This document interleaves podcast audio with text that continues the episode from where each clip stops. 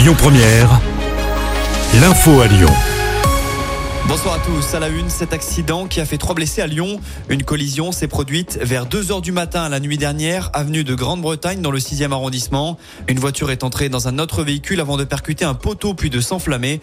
Un des occupants a alors pris la fuite. Une enquête a été ouverte. Lui reste en liberté dans l'affaire de ce piéton tué qu'est Claude Bernard. Le drame remonte à mai dernier. Un étudiant avait été mortellement renversé alors qu'il a traversé sur un passage protégé. L'automobiliste en cause dans cette affaire était un gardien de la paix stagiaire de la Loire qui n'était pas en service au moment des faits. D'abord écroué, il avait été remis en liberté sous contrôle judiciaire en attendant son procès. Le parquet de Lyon avait fait appel. Ce dernier vient d'être rejeté. L'actu, c'est aussi cette nouvelle alerte à la bombe. C'est un collège de Saint-Priest, cette fois, qui a été visé. Les cours ont été annulés ce matin d'après nos confrères du Progrès. On rappelle que lundi, 22 établissements de l'Académie de Lyon avaient reçu des menaces similaires.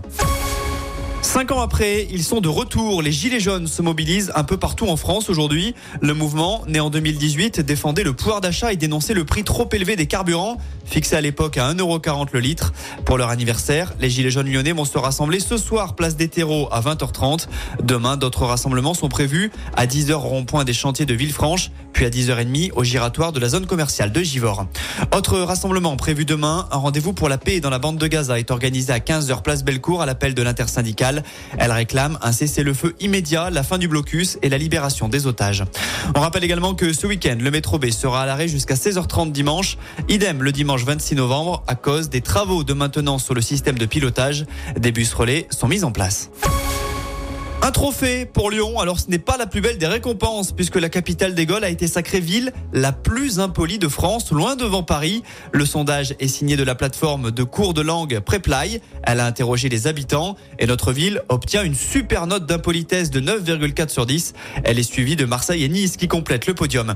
On poursuit avec un mot de sport et on débute avec du basket. Un nouveau match d'Euroleague attend l'Asvel. Après sa victoire avant-hier soir à Berlin, les Villeurbanais vont tenter de confirmer à l'Astrobal cette fois face aux Espagnols de Vitoria Coup d'envoi à 20h. Et puis en foot, c'est la trêve pour les garçons, mais pas pour les filles. Les Lyonnaises reçoivent Dijon en championnat. Début de la partie à 21h.